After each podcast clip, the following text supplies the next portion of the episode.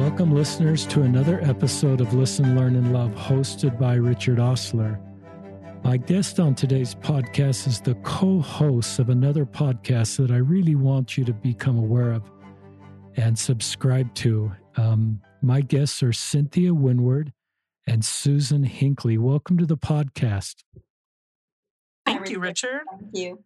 Um, Susan is via joining us via Zoom in Arizona, and Cynthia is joining us from Utah County. Is that right, Cynthia? Yes, in Provo. In Provo. Um, the name of their podcast is At Last She Said It. And they have about 35 or more episodes up. And it's on Apple and other podcast platforms. And I just encourage you, we'll put a link in the podcast description to their podcast. I encourage you to um, listen to their podcast, subscribe to it, share it with others. And my goal in this podcast is that you get to know these two wonderful women and the work they're doing, and especially how to magnify and understand um, LDS women's voices. Susan and Cynthia are dear friends. Um, as I stepped in this space, they became mentors to me, really. And helped me navigate some of the more complicated issues in our faith. Cynthia, Cynthia was on our podcast way back in episode 21, and Susan was in episode 63, and that's like 300 episodes uh, ago. And and maybe someday I'll stop doing podcasts, and all these other podcasts that are starting up um, can kind of get us to the finish line and helping um, our faith um, create better space and understanding for people that have harder roads. So, with that introduction, um, we're just going to have four segments of the podcast. Um, the first one is let's, I'll ask a question and turn it over to you women. What is the main goal with your podcast? And the acronym here is ALSSI. At last, she said it.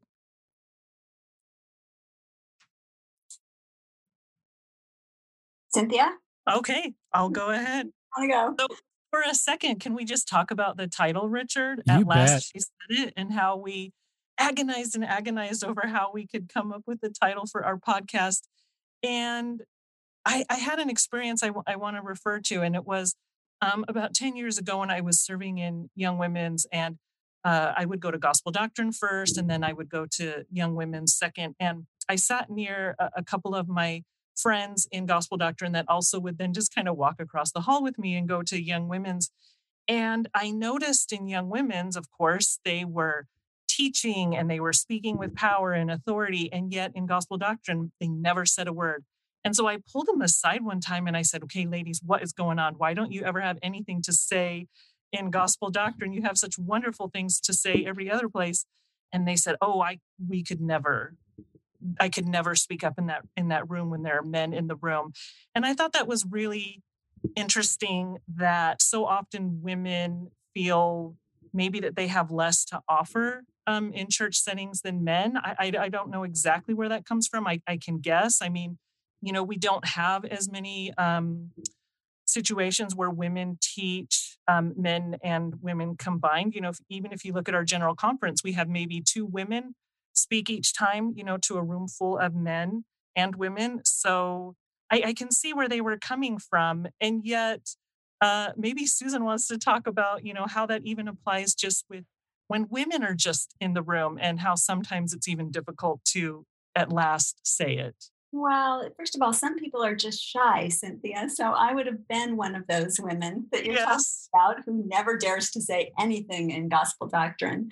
And I really don't even dare to speak up that much in Relief Society unless kind unless I have some measure of control. So I mean, I'll just put it out there right now that I've been teaching Relief Society in my current ward for almost seven years. Um, and so, you know, I've gotten used to that. But if I'm not the one controlling the conversation, it's still really, really hard for me. I'm an extremely shy person. So there are a lot of women who just aren't comfortable speaking up. But I think more to the point of women who don't speak up in mixed meetings, um, you hit that right on the head. I just think we're not used to it. Women are just not used to teaching women and men. We're not used to being the authority in the room or not used to being regarded as um, having authority in the room at church. And so I think we really easily just fall into those old uh, old patterns. that are, that are so familiar to us as members of the church. You know, our meetings are because everything is so patterned at church. I feel like it's really, really easy to really embrace the pattern and just let yourself fall into it. I don't think most people come to church thinking that they're really going to be challenged to turn their brains on. We kind of, you know, show up for those three hours, coast through them. Everyone plays their roles that we all know so very well. Um, we use the same language. We teach the same lessons every four years. You know, all of those things that are comfortable to us. And that's just the way that it's been done. So I think it's very easy for women to slide into that role as kind of um, second fiddle. And uh, in, in a space like gospel doctrine, I think um, that's that's particularly true. I think it's also true with women, like you were saying, Susan. Sometimes even when it's just women in the room, it's particularly difficult. Mainly, I have found because of the topics themselves, right? I mean, I feel like so often in Relief Society, we kind of, you know, whatever our topic is, and sometimes we'll get really close to something that I would really like to explore. And we kind of just don't really go head on into those kind of sticky topics. And so that's something that you and I have decided we're going to do on, on our podcast is so often some of the best conversations in Relief Society happen after the closing prayer, right? And and the so so For me, we want my walk the next day with my friends on the walk the next day. Exactly. I really wanted to talk about.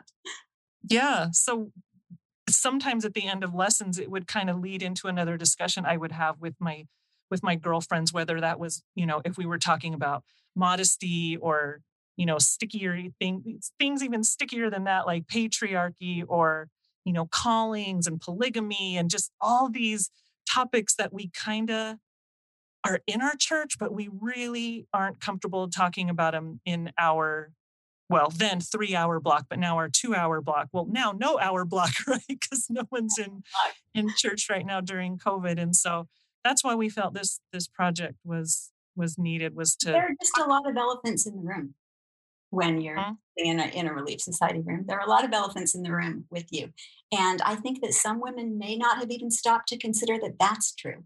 Um, but for many of the women there, it is true. There are all these topics in the room with us that we tiptoe around, but we don't address because the conversations are either too complicated to really, you know, get where you need to go in Relief Society, or people are not comfortable being vulnerable. And these things are connected to very vulnerable things in, in women's lives. Um, these sometimes expose the ways in which women's personal lives do not fit the ideal. You know, a lot of families look different, and women's situations and lives are different, and their ideas and beliefs are different, but um, they're not used to really showing up with all of those things at church. So there are a lot of other things in the room with us that keep us from getting to those things. And so, really, um, what Cynthia and I hoped with this podcast is that we could start to shed a little bit of light on some of those other things that are there because um, when we're more aware of the women sitting next to us, the things that they're carrying and holding, you know, the very real issues that women are dealing with, when we're more aware of them, and Richard, you know this because this is what your whole podcast is about, right? When you know other people's stories, then you can love them better. And if we're meant to be ministering to these women, we need to know and understand them. But there really hasn't been a space in your average Relief Society lesson to get to that place. And so Cynthia and I wanted to provide a space where we could touch on some of those things that don't generally make it into the Relief Society lesson, but that impact the way that women feel about the things that they're teaching and the things that they're hearing at church. These things deeply impact women's spiritual lives. And so we really just wanted to open space um, you know, my motto is always make space, make space, and then make a little bit more space. because I've never felt like I personally had enough space at church. And so when I started trying to make space for myself, I realized, hey, that automatically creates space for someone else in the room. And so that's kind of um, really what we've been trying to do um, that and you know i just had a few things i've wanted to get off my chest for years so i guess i i start a podcast so i could say that susan's personal soapbox maybe yeah. It's, it's a little it's a little bit of Susan's personal soapbox. Although Cynthia, we try not to be too whiny, right? Yes. We, we try to speak respectfully and re- and responsibly about things that actually are deeply meaningful to us also you know we absolutely we we love the church we're not here to try to call anyone out or take anyone down we're really just here to try and let some fresh air in on old ideas and see if we can encourage women to think in new ways about them and understand a little better the person who's sitting next to them mm-hmm. exactly we also um, really wanted to empower all women um, to have a voice in the conversation. We really want everyone who's showing up at church, no matter where they kind of fit on the spectrum of engagement or belief, um, to be able to say the things that they need to say. I think that inability to say the things, to speak the things in our hearts, is one of the things that sort of leads people out of the church frankly if you if you don't feel like you can say the important things to you and the things that are really weighing on your spirit then um, our church really isn't meeting your spiritual needs and you are likely to look elsewhere for that. I don't know. What do you think about that? Are you asking me or richard? Either one of you. I mean do you think that's true? Do you think that not having a voice um, in a in your religious setting kind of just shuts down your spiritual life in a way. Oh, absolutely. Absolutely it does. Yeah, nobody wants to feel lonely or misunderstood. Um, I've heard you say before on the Richard uh, Richard on the podcast that Brene Brown quote about belonging, and I just think that applies so much that women need to feel like they belong. I think in many ways it's already difficult um, being an LDS woman in this church, and, and we'll get into that in a little bit. Um, but to feel worse than that is to feel lonely, and and I know for myself, you know, I've had a lot of these ideas and issues and complex complex um, ideas in my head about in my in my head about the church for many years, but I feel like I've always had good friends that I've been able to um, discuss them with. Like I was saying, sometimes after you say amen in, in Relief Society, then I can you know, talk about it with my girlfriends about what just happened. Um, but for so many women, they don't have that, and that's a terrible feeling to to feel alone and to feel like you you don't belong. So we very much hope we're we're speaking um, to women who who feel lonely and who feel like they don't belong. We also really wanted to create a space for women to ask questions because we've had a lot of questions over the years mm-hmm. and um, there our church doesn't always feel like it's particularly friendly to questions and um, you know life moves at a fast pace and i don't know about you too but i mean for me it seems to be moving at an even faster pace all the time. And you know it, things are not static and questions naturally are going to occur and questions about big things. But if you don't have a place that you can ask them at church if you're not in a church that is really um, willing to take on the questions that are central in your life at any given point, then what is uh, what is your religion really doing for you? So Cynthia and I wanted to be able to ask our own questions and create a safe space for other women to ask questions and help all of us ask better questions. Mm-hmm. So yeah those are just kind of some of our some of our main goals so that's what we're working for i guess our listeners could tell us whether we're succeeding in all those things i hope that we are i think we are but i'm not uh, i'm not totally sure. Hopefully um, we'll keep figuring it out as we go cynthia. Mm-hmm. well i just think what you just shared sh- said and what you're tr- doing is really needed. And i realize i'm the male of the three of us and I'm often in my often I've done things in my past and may continue to mute the voices of women around me and make it harder to participate. That gospel doctrine example is a pretty good one, where women shine, but when they're in a mixed company with men, um, their voices are muted. Either they've just learned that or they felt their experiences aren't as valued. And I've recognized that I had to listen to women um, tell me that um, and hear their experiences. And that's why I'm so glad your podcast is needed.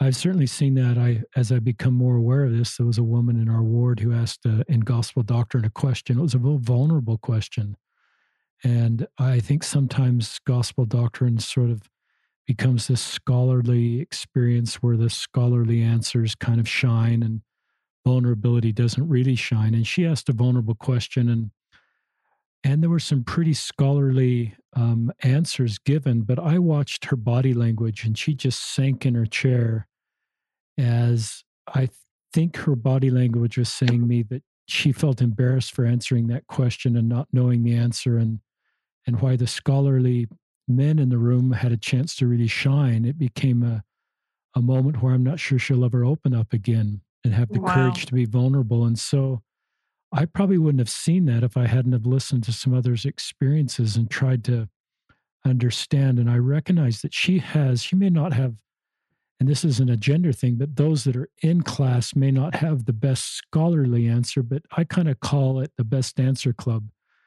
we can't just have our gospel doctrine or our Relief Society or Elders Quorum be the best answer club from a scholarly perspective and that group that really often has the best insights. It needs to be that and vulnerability and honesty and and to be able to, like Susan said, share the things that are in our heart.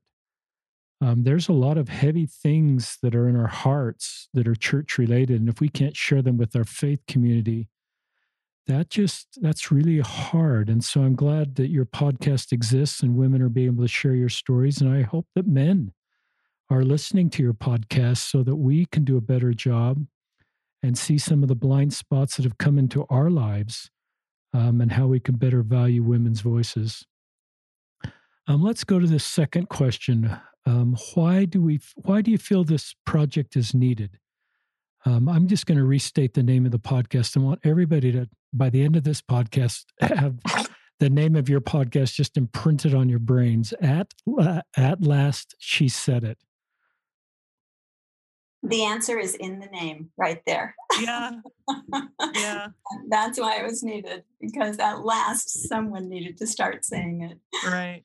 Okay, Richard, I might really embarrass myself here because I know you made your living in or still do i don't know in in marketing and in business sure. and and i have a degree in business and i remember in one of my marketing classes and this has stayed with me all these years we learned about the term capturing the market right? How do you capture different segments of the market? And i remember our professors used an example of like a movie theater right? We're all going into the same movie theater. We're all going to see the same movie and have maybe the same experience, probably not watching the movie, but the way you capture the market or get every segment of the market is you figure out how to price your product so that you can maximize your profits, right? And so that's where we get like there are senior price tickets, adult price tickets, uh, children, adult, you know, so often movie theaters will charge different prices. And so I mean, to look at this from a business point of view, and, and you know, all metaphors break down, so don't look too closely at it. But I think Susan and I want to encourage consumption of the gospel of Jesus Christ from maybe a different marketing standpoint. I think the church does a really good job of uh, of marketing, so to speak. You know, to speaking to maybe most of the people that are in the pews and helping them feel like they belong. But not everyone and and Susan and I are speaking particularly to women. Of course, we do have male listeners, but particularly to women. You know, so often women might feel like, you know, am I crazy? Why am I having a completely different experience than the rest of, you know, the women in this room? So our goal is, you know, can we market or can we meet this woman where she's at in her current state? Can we not force her to change? Can we not tell her how to fit her square mind into a round hole? But can we say to the woman who might be a feminist or might be an LGBTQ ally or in whatever way, maybe she feels like she, um, you know, doesn't quite fit with everyone in the room. Can we say to her, we need you and we need you in the pews?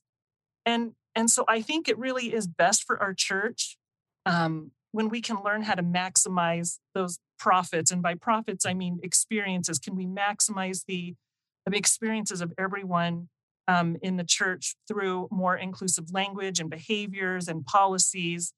Um, and Susan and I like to say, you know, we don't have any power to make any of these changes, but we do have a voice and we can talk about them. And hopefully, um, we can say to some women because we have felt it ourselves you know i realize what this is costing you sometimes to come to church. And and you know we could with our with my metaphor in marketing you could go back and forth is is the price less for women you know to sit in the pews? Is it higher? I i would say personally for me um, if i'm looking at maybe my experience compared to my husband's and that's just one experience it's harder for me um, it, i feel like it costs me a little bit more um, to be a latter day saint woman than it than it costs for him and i say that mainly because you know, when my husband walks into church, he sees all men on the stand. They conduct the meeting, they bless and pass the sacrament. Um, you know, and and the examples go on and on from there. Stake conference, general conference, high councils, everything. And so it's a little bit more difficult, uh, in my experience, to be a woman in this church, and the cost is just a little bit greater to me. And so those are kind of the reasons we felt like this project was needed. Was we wanted to talk about um, some of those costs for women and uh, and and try to just make them feel less alone. Love that. We're also trying to um, speak not just to women who need to feel like they belong, but also maybe give a little bit of a window to other women who maybe don't feel that same way. You know, I spend a lot of time on social media, so do you, Richard and, and Susan, and and and I often see women try to put out maybe a vulnerable post and say, you know, this is difficult for me in church. And she'll get a lot of comments saying, me too, me too. But then she always gets at least a couple of women saying, you know, well, I'm an LDS woman and I've never experienced any of this. You know, and it just kind of it feels so deflating to kind of put your heart out there, put your emotions out there, and then to have another woman say, Well, I don't feel any of this. And so we're we're trying to speak also to those women who maybe are curious and they want to understand the other women in the room who feel uh, like I said, maybe they are feminists and they and they hope for better days in the church for women. And so we hope that they want to listen and, and understand it as well. And I have this quote I wanted to read here by Brene Brown from her book, Braving the Wilderness. And she said this People often silence themselves or agree to disagree without fully exploring the actual nature of the disagreement for the sake of protecting a relationship and maintaining connection. But when we avoid certain conversations and never fully learn how the other person feels about all of the issues, we sometimes end up making assumptions that not only perpetuate, but deepen misunderstandings, and that can generate resentment. And so that's what we're trying to do is we're trying to help all the women in the room um, all the women who need to feel like they belong or want to understand those who feel like they belong. So that like brene brown said you know fully learn how the other person feels about all of the issues. It's great. Susan yeah, that's huge for me uh, that idea of helping the women in the room understand who the other women are in the room i i never really was aware until well, it's been maybe about six years ago that I experienced what I would describe as a silence crisis, not a faith crisis. It was different for me. It was that I hadn't been able to say the things I needed to say, and I and I came to a point where I had to say them. But I had never really fully realized all the reasons why I had held all those things. And so much of um, the conversation that goes on at church is really designed to shut down further conversation.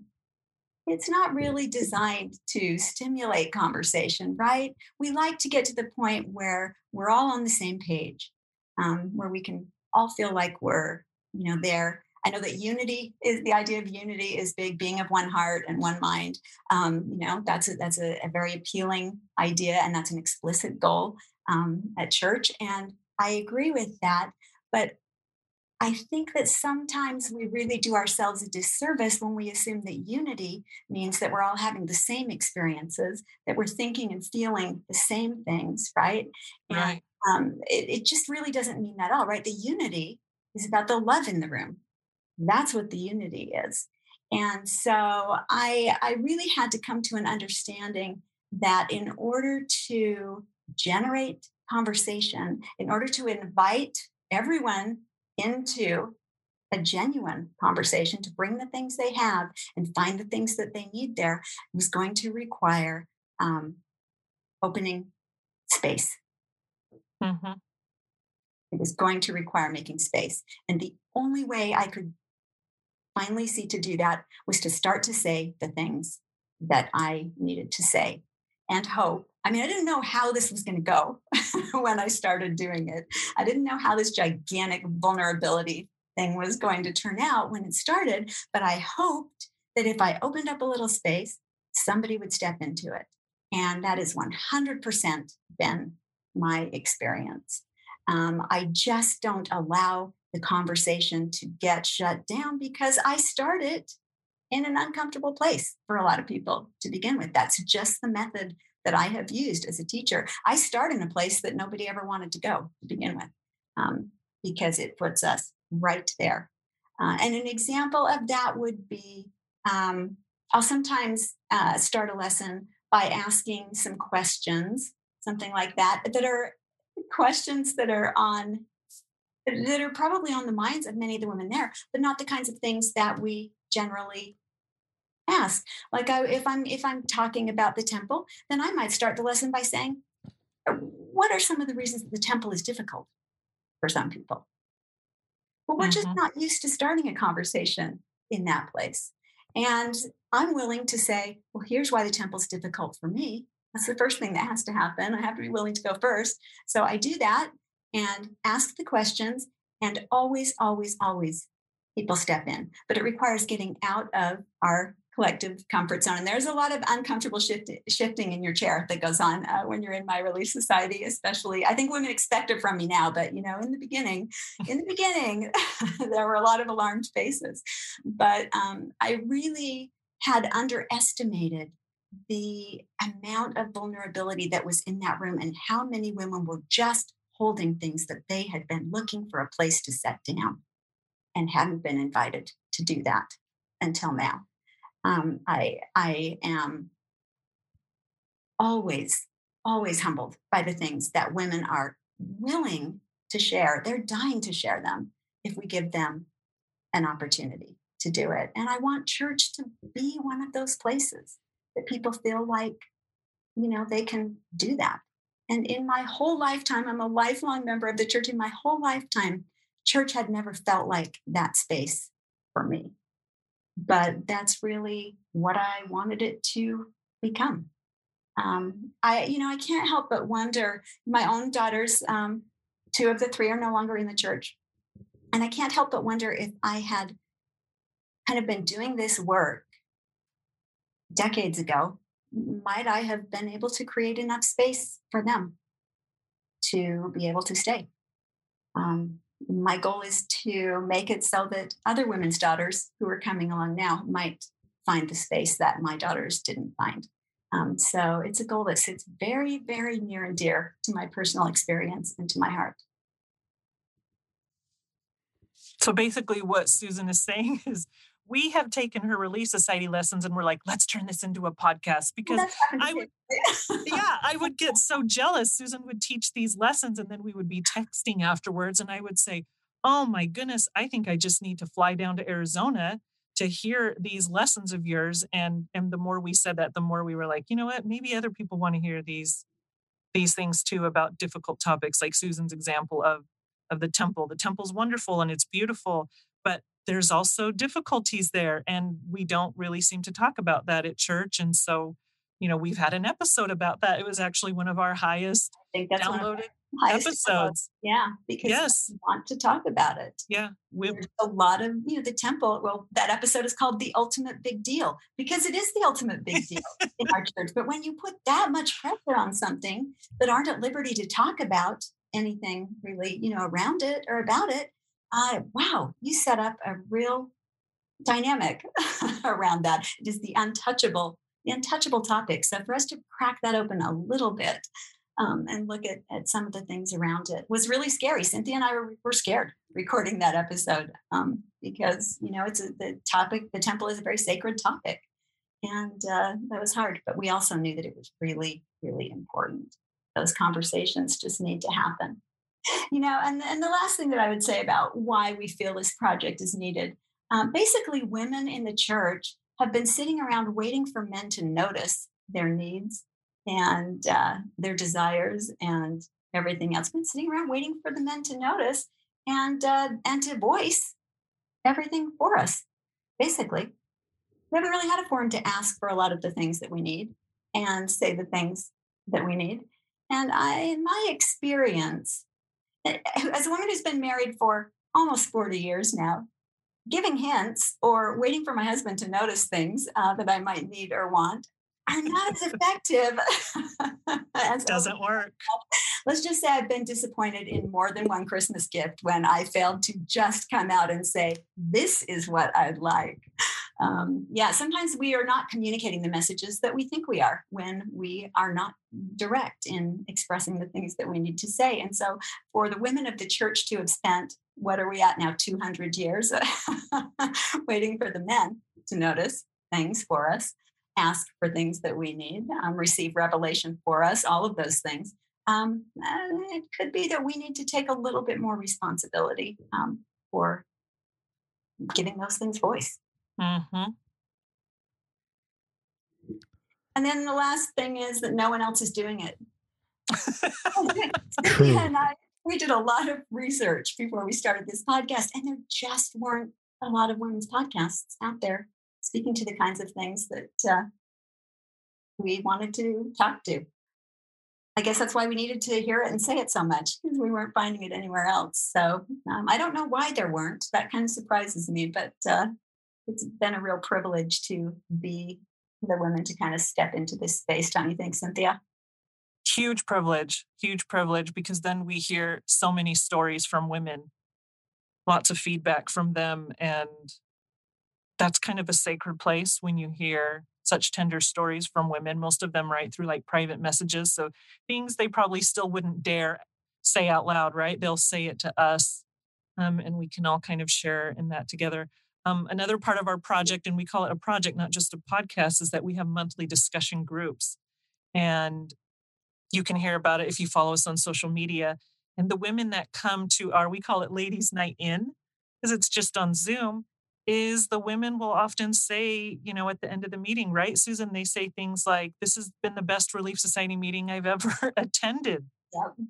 So, yeah, a lot of, of feeling of community it's uh, astonishing the things that women are willing to share and just waiting for a place to share in those just, meetings. Mm-hmm. It's yeah. remarkable. Those meetings have been a remarkable experience. And like you say, very sacred. Um, we really created um, a very a very special place there and that is not through any doing of our own it's that the women really needed it we provide the opportunity and they just step in and uh, do this magic thing. And it's absolutely beautiful. I'd agree. It's the best relief society that I've ever imagined. it really is. Yeah. That's a great segment. Um, I'm just deeply touched. Um, just one thing that particularly touched me was just this this visual imagery that Susan created, where women are holding things they're just looking for a place to set it uh, uh, that isn't quite exactly what you said and and i that's really true um, um and i and people need a place to set how they're feeling inside and so that needs to be in our faith communities um and so i just think and i love that you're these vulnerable relief society lessons where you start being you start by being vulnerable and that that breeds more vulnerability. And we don't do that very well. Men don't do that very well. Culturally we don't value that. But i think it's the way we come together and heal each other. And i'm and also when you talk about one heart and one mind in moses to me that is exactly the way you taught it. It doesn't mean we have the same feelings about every issue or the same political parties, but we're all unified in our desire to come unto Christ and help others come with us. Mm-hmm. And I like Elder Quentin Cook's quote, which I have in front of me from conference unity and diversity are not opposites. We can achieve greater unity as we foster an atmosphere of inclusion and a respect for diversity. So I think we're learning how to do that. And what you're doing is, um, to me, consistent with what Christ did and what Elder Cook is inviting us to do. Yeah, I love that quote. Thank you for that. Um, the third question here of these four questions for our listeners, we're on question three. What are some of the main takeaways so far from the feedback conversations uh, that you two are having with LDS women in response and on social media? Well, we've probably already touched on that just a smidge, but I would say that overall there are two messages, two two main messages of feedback that Susan and I have get get. And the first one is I'm not crazy. And the second one is I feel less alone. And so mm-hmm. we've kind of already touched on that. But I mean, and one thing that makes this project, I think, uh, successful is that Susan and I have completely different personalities, right? There's some overlap and we have similar interests. We both love cake and pie and, you know, certain TV shows and things like that. But for the most part, Susan and I are quite different. And I remember saying this. I went back and listened to the episode. Um, I was on Richard of your podcast way back in the beginning. I think it was episode 21. Right. And I think I even said on that episode that for most of my life, probably until about the age of 40, the church worked splendidly in my life. And I completely felt like I fit in. I never would have been one of those women who was like, I feel alone. I don't feel like I belong. But I mean, life has a way of happening, and all of a sudden things happened in my life. And for the first time in my life, I felt like I didn't belong. And so I know Susan, Susan can speak to this about what her personality, personality is. I don't need to speak for her.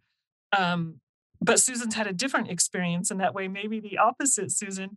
And, and so for me, this has been really meaningful because in many ways, I can kind of look at my life before and I can kind of look at my life after, after everything crashed. And I never had a faith crisis either, like Susan said. Susan said you had a silence crisis. I had a silence crisis. Yeah, I had a life crisis. Like for me, it was just things all of a sudden in my in my life were spinning out of control. And I didn't know how to stop the spinning. And and for the first time at church, I felt like, oh my gosh, I'm I don't feel like I fit in anymore. And so I can really appreciate when we get feedback from women who say the same thing to me.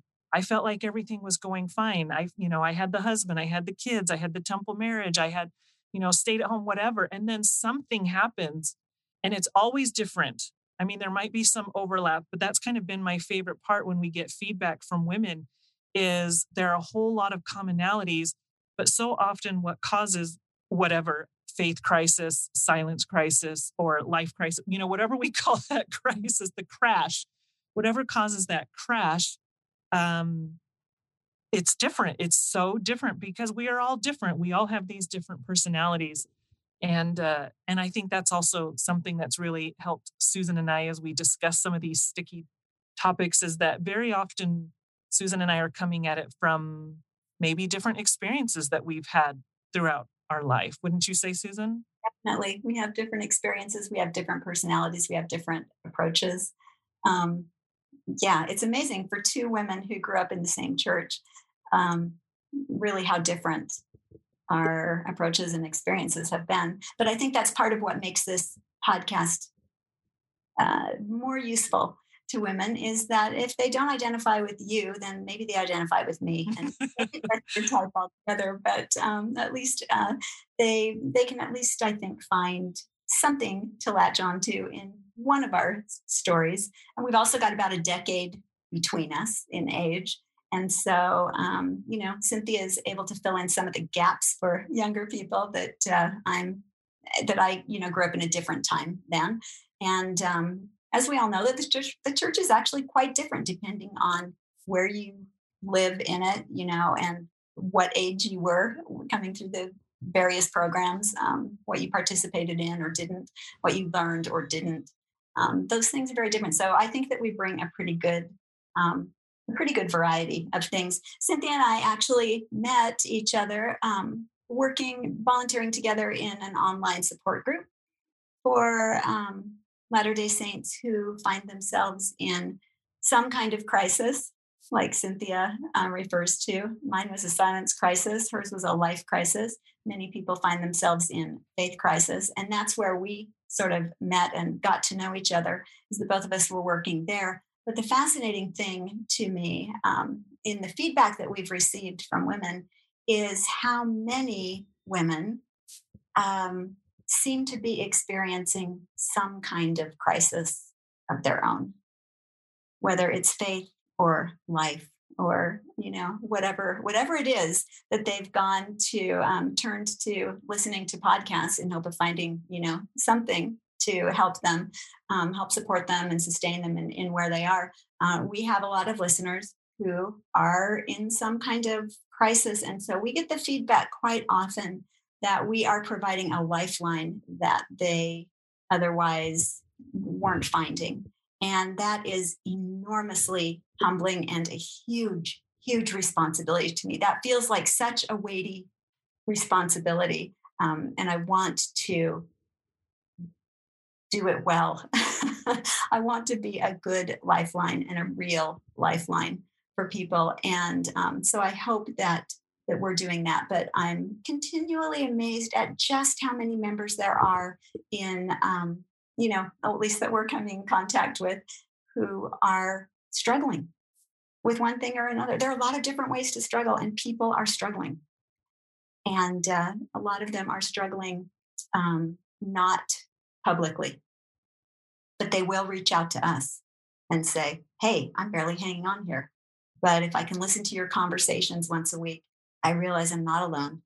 And uh, so I'm hanging on, keep having the conversations and um, that's just been enormously rewarding so susan i think it's funny that you point out that yes there is an age difference between us however what i also find interesting is that even though maybe you grew up in the 70s and i grew up in the 80s is that so many of the topics are like oh yeah that's the same we're still discussing some of the same things and so you know i'm actually quite surprised how many younger women, maybe in their 20s, listen to us as well because it's like, yep, we're all in this same boat together and we're still kind of discussing the the same thing. You know, we recently had an episode on callings and we talked all about, you know, different callings and how they affect our sometimes our spiritual self-worth and and callings maybe we wish we could have but that, you know, women aren't allowed to have and it was really interesting um, how much feedback already we've we've gotten from uh, from a lot of women who are you know a decade or two younger than than we are and they resonate and have all the same feelings so some things really are cross generational i mm-hmm. think in the mm-hmm. church doesn't matter how old yeah they are and we have said before you know even though some programs change things change um, all of those things are still worth talking about those things that have fallen by the wayside because they did shape the church that we're in now and they did absolutely. experiences and lives of the women who grew up in the church right? So even though they're maybe not an issue anymore specifically they're still in the room with us. So um, it's it's there's still value in talking about the whole spectrum of uh, latter day saint experiences for women of every age.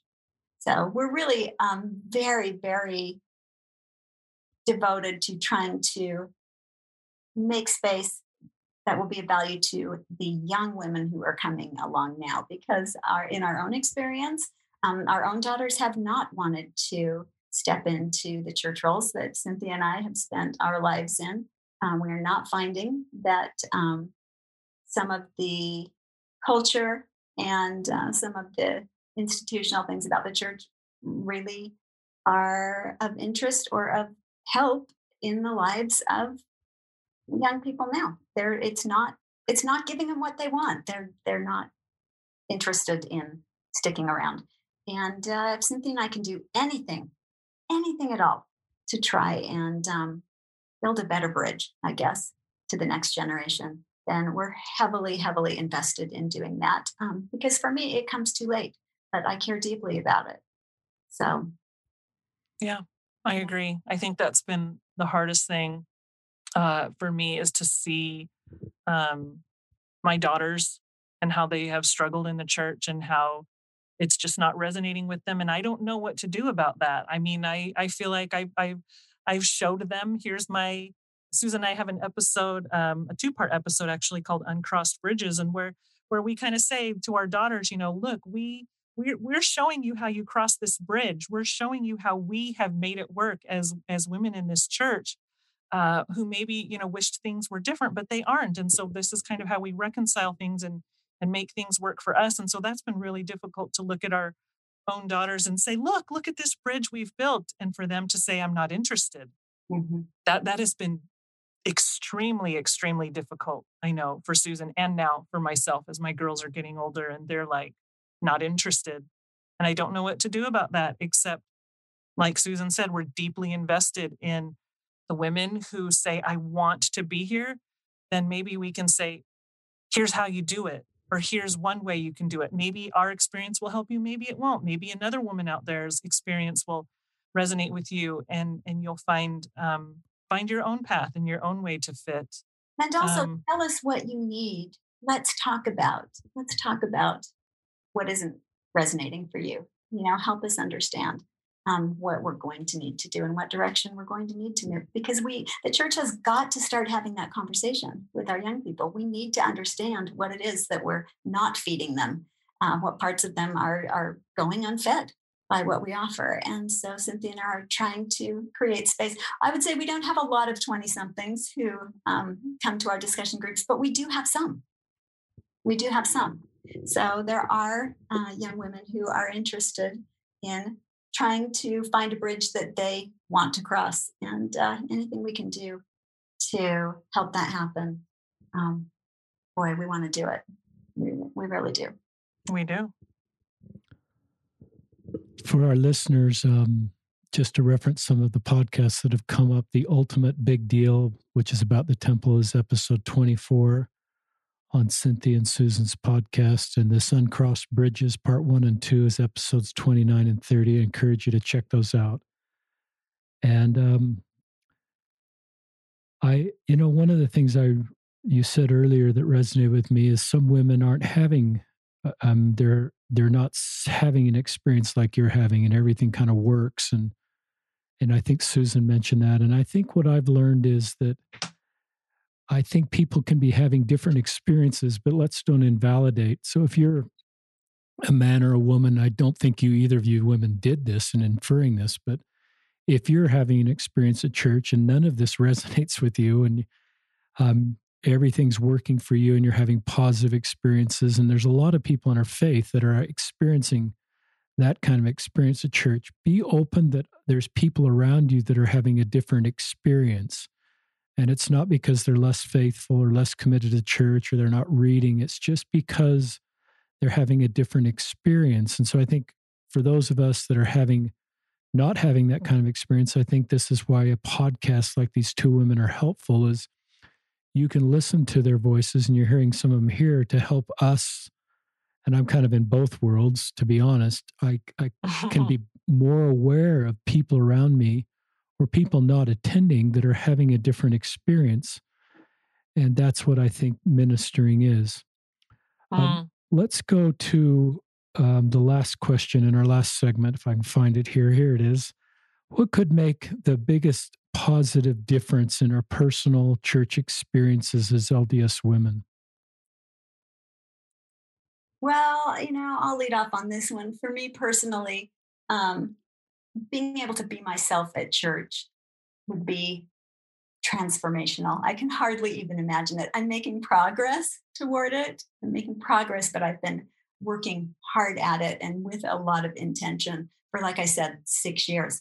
Um, just trying to make a little bit more space for myself and then you know feel at liberty to show up and fill that space once i've created it so um, that that uh, is that would probably make the biggest difference in my church life and i hope someday to realize that goal that I can show up in full as the whole Susan Hinckley and feel comfortable being there in my um, Mormon skin.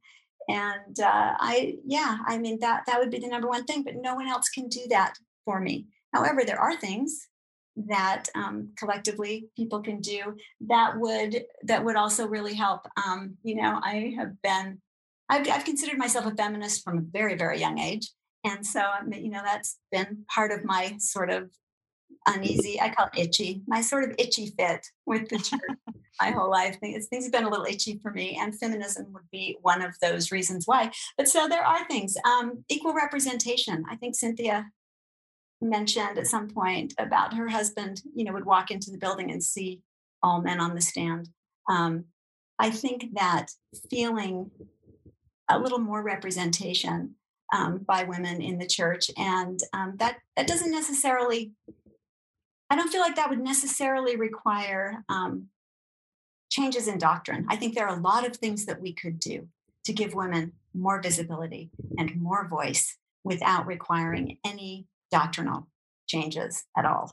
And we just need to be willing to use our collective imagination and creativity to make that happen. But the first there needs to be a will for it. So um, if we could get people thinking thinking about that that would be i think transformational and then you know um, we hear often um, our leaders uh, say at general conference and there have been a few specific talks that I can think of where um, they have been begging the women to speak up. We need your voices.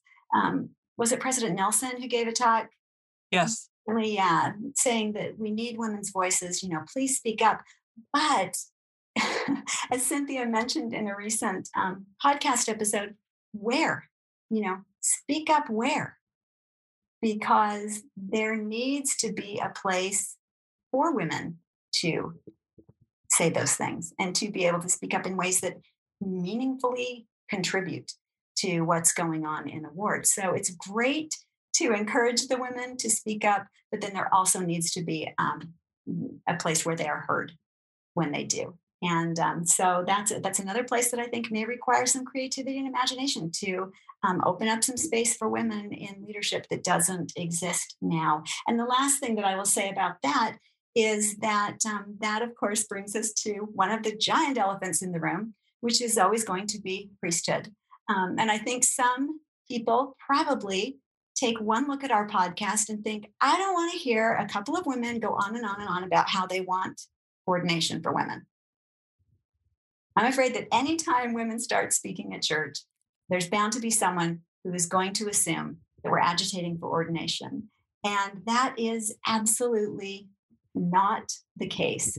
Um, I am a strong believer that the priesthood keys are in place in a ward that would allow women to operate with a little more autonomy than we are now under the keys that are already in existence in our organization. Women do not require ordination to do a lot of things that can make a meaningful contribution in a ward. It's just going to require expanding our thinking. And we've already seen some of those things happen. Women can witness baptisms now, for instance, and there was no doctrinal change that needed to happen there. There are just a lot of policy things that are frankly habit. We're used to seeing men in some callings and women in other callings, and uh, we could uh, we could change that if we get the um, collective will to do that. And so those are things that would make a huge difference for me personally. Um, anything that you can think of, Cynthia? Yes, lots of things I can think of. I'll speak uh, quickly, though, just to equal representation as well. And, and like Susan said, we are not activists. Uh, probably similar to your focus on your podcast, Richard. We're not um, actively out there picketing for change in the church. We're just trying to say, okay, how, what can we do now with the current system we have now so that people uh, feel less alone and they feel like they belong. And and maybe you know having these conversations we do kind of nudge maybe our leaders to say you know yeah this isn't a calling that uh, that is typically reserved um, that is always reserved for men. Maybe it doesn't need to be that way. And, and i told a story recently on our on our podcast about um, my husband was recently called to be the financial clerk and i always thought that would be a fabulous calling to have. I'm good with numbers and I have a degree in finance. And yet, why can't a woman be in charge of money? It, my husband doesn't need to hold any priesthood keys, you know, to be able to do that. And so when the stake presidency member issued that calling to my husband, um, it was about him. So I didn't say anything. But, you know, when he said to my husband, actually, this would be my dream calling, you know, I'm sitting there going, it would be my dream calling too. But, you know, so why can't you know, why can't we talk about maybe some of these callings that I think men or women um, could do? And and I think about, um, you know, I, have heard these studies about men and women in politics in here in our country in the United States, and so often women in politics um, they focus more on needs of families and the needs of children and, and usually the, the least in society right the people who are marginalized and they want to know how we can we help them whereas men often focus on like balanced budgets and changing tax structures and things like that. And so we need both. I feel like you know if we need both in politics then why don't we need both in the church? I feel like what men will bring to the table and what women will bring to the table are both essential to be represented equally. That way. And I remember, Richard, on, on the podcast way back when I was on with you, I said, and I'm going to repeat it again I said, I think as long as 50% of the church is making decisions on behalf of the 100%, we're never going to be 100%. And I feel I feel like there's just so much more for women women to give. And and I wanted to read this quote by Reyna Aburto, and she said, "Revelation is scattered among us, and when we put that revelation together, we can see more.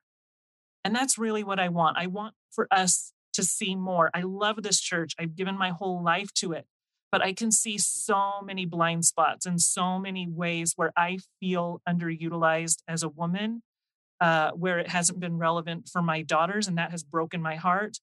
Um, and and and my friends at church, and and we talk about these difficult things, and I just think, like Sister Aburto said, our revelation together would be so much more. And that's what I want. I want more for us. I want us all in the room, men and women serving together, sharing our collective experiences and figuring out how we can make this church better for everybody.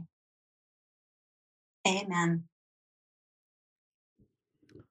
I'm just so touched. Um, there's so many thoughts that come to my mind. Um, Ben Schilaty, a gay Latter day Saint at BYU, on his podcast, Questions from the Closet, talked about the brother of Jared and talked about um, being led to a new promised land that they had never seen before. And he talked about in the context of creating a new promised land for LGBTQ Latter day Saints that we can't quite see right now. Um, but that's, but as, but the same new promised land needs to exist for Latter day Saint women. Mm-hmm. And we're not, and I love that story in Jacob, the brother of Jacob, um, that talks that was a that was a physical promised land, obviously, but I think you're talking about, and that's what I think is the beauty of our church with continuing revelation. But it takes thinking outside the dots. It takes creative thinking. It takes setting aside sort of assumptions. So your point about could I be a financial clerk and does that a change of doctrine? Um, we could have said the same thing about women witnessing baptisms. Well, that seems a bit out there. And then it's now part of the new promised land, so to speak. And so yeah. I I think we need to hear women's voices that have ideas on what the promised land is and not call them unfaithful or not question their commitment to the church because they have a feeling like I could be a financial clerk. Um, and to be honest, that I that is my dream calling, and not to have a man react to that, or even another woman, and say, "Well, that's not in the handbook that way," or "That's not the way it works," and sort of back to you know have a place to set the feelings in our heart and validate how people feel and recognize both of you women and, and all the women connected in our church have incredible contributions to help us get to that promised land and help us in this promised land, so to speak.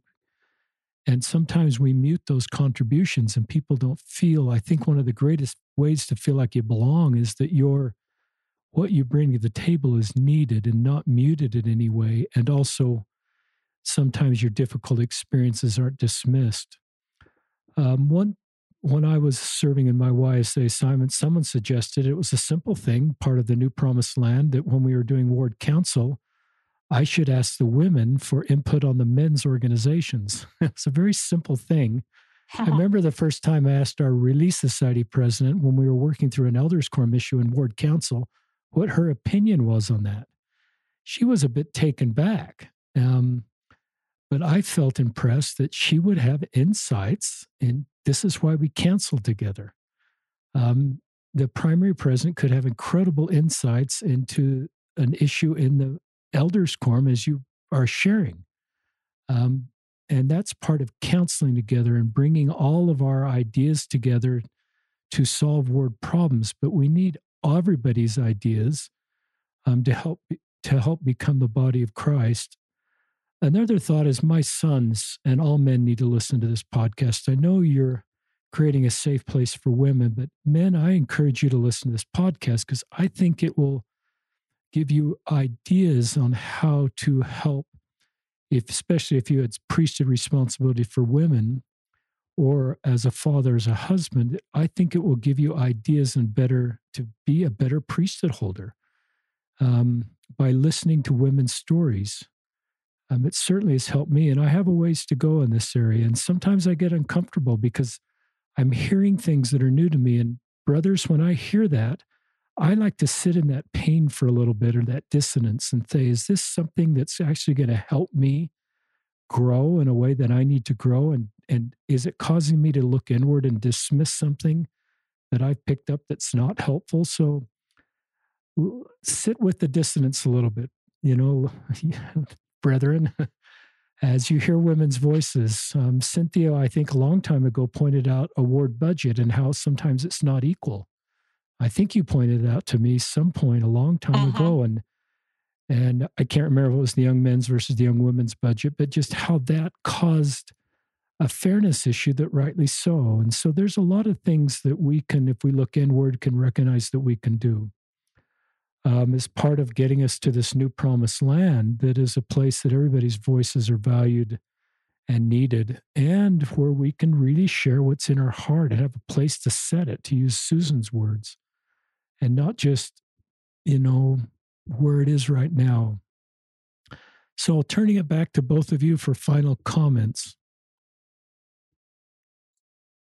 Oh, uh, Richard, you're doing amazing work here. And really, we're just trying to sort of expand on what you're doing already in um, welcoming people to bring in their stories and to help us all see and love each other a little bit better. And we've tried to just sort of create um, a sort of parallel space just for women. We do have a lot of male listeners, and we are actually quite surprised and um, quite touched by that. Uh, it's been amazing to see how many men are listening and actually hearing things that they had never exactly. considered before. And that's so instructive to me because it shows a lot of why we are where we are.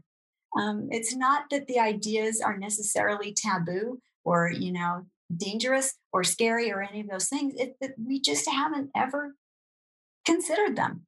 We've never considered them collectively. So there's a lot of value, I think, um, in in seeing and things differently and thinking about things that we haven't ever thought about before and, and doing it together. And so um, hopefully between you know the work we're doing and the work that you're doing, and a lot of other people who are in this space with us. Um, we're together going to build that promised land. I absolutely love that, love that idea and that thought. Uh, a land where um, the full body of Christ is is welcome because we need all the parts. So thank you for allowing us to come on and share today and for everything that you're doing.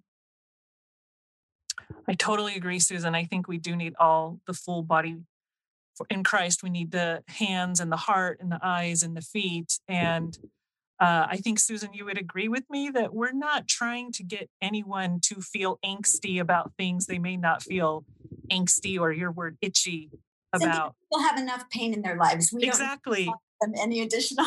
exactly. We're, we're not asking people to be upset if they're not upset. No but we are trying to just make space for women who are a little bit unsettled or upset uh, and then like like you said richard sometimes it's it's hard for you to hear probably some of the things you hear um, on your own podcast and so we we also recognize that that some of the things susan and i talk about are hard and not everyone is going to have the same feeling uh, we like to say your mileage may vary right susan? And and uh, your mileage may vary. You may not get as much mileage out of the things we talk about Um, but we all are part of the body of Christ. And I absolutely believe we are stronger when we have more diversity in our pews. And that's my hope for our church is that we keep expanding that tent.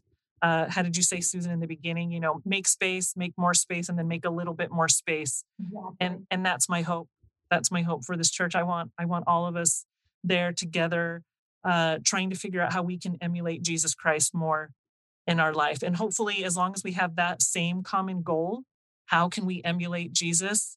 Uh, we're all going to be okay. We're all going to be okay, even though we see things differently. Mm-hmm. Thank you, Susan and Cynthia. I I just love um, our restored doctrine, listeners. Um, those core truths that came through the restoration of premortal life, uh, heavenly parents, co equal heavenly parents who we can have a personal relationship with, um, the atonement of Jesus Christ that heals our woundedness, um, this beautiful plan of salvation. But I think sometimes our culture and some of the things that institutionally come into our lives keep us from connecting with that beautiful restored doctrine. And I think that's one of the things I love about what Cynthia and Susan is doing is helping us improve so that more can connect with that core healing doctrine that's so unique to our church and so fundamental to my testimony. I also, listeners, take on the name feminist. I've been comfortable taking on that label to describe what I, as part of my bad covenant, baptism covenants, to um, sort of amplify the voices of women and better walk with them. But I also recognize culturally, I'm less judged sometimes for taking on that label than women are Mm. and you're smiling there. And so when Susan said, I'm a feminist, I recognize that in this weird way, I've sensed it's almost easier for men to say that and feel less judged by fellow Latter day Saints than women because there's some sort of angst that comes with that. So to me, let's no, let's humanize that word and let's not use that as a word that's divisive. It's a word to me that just is a reflection of baptism covenants to want to help um, others. And it's not a word that should divide us. So that's a couple just closing thoughts. And please, listeners, go check out this podcast, subscribe, listen to their episodes. At last, she said it. Cynthia Winward and Susan Hinckley. And thank you to wonderful women and dear friends for being on another episode of Listen, Learn, and Love, hosted by Richard Ostler.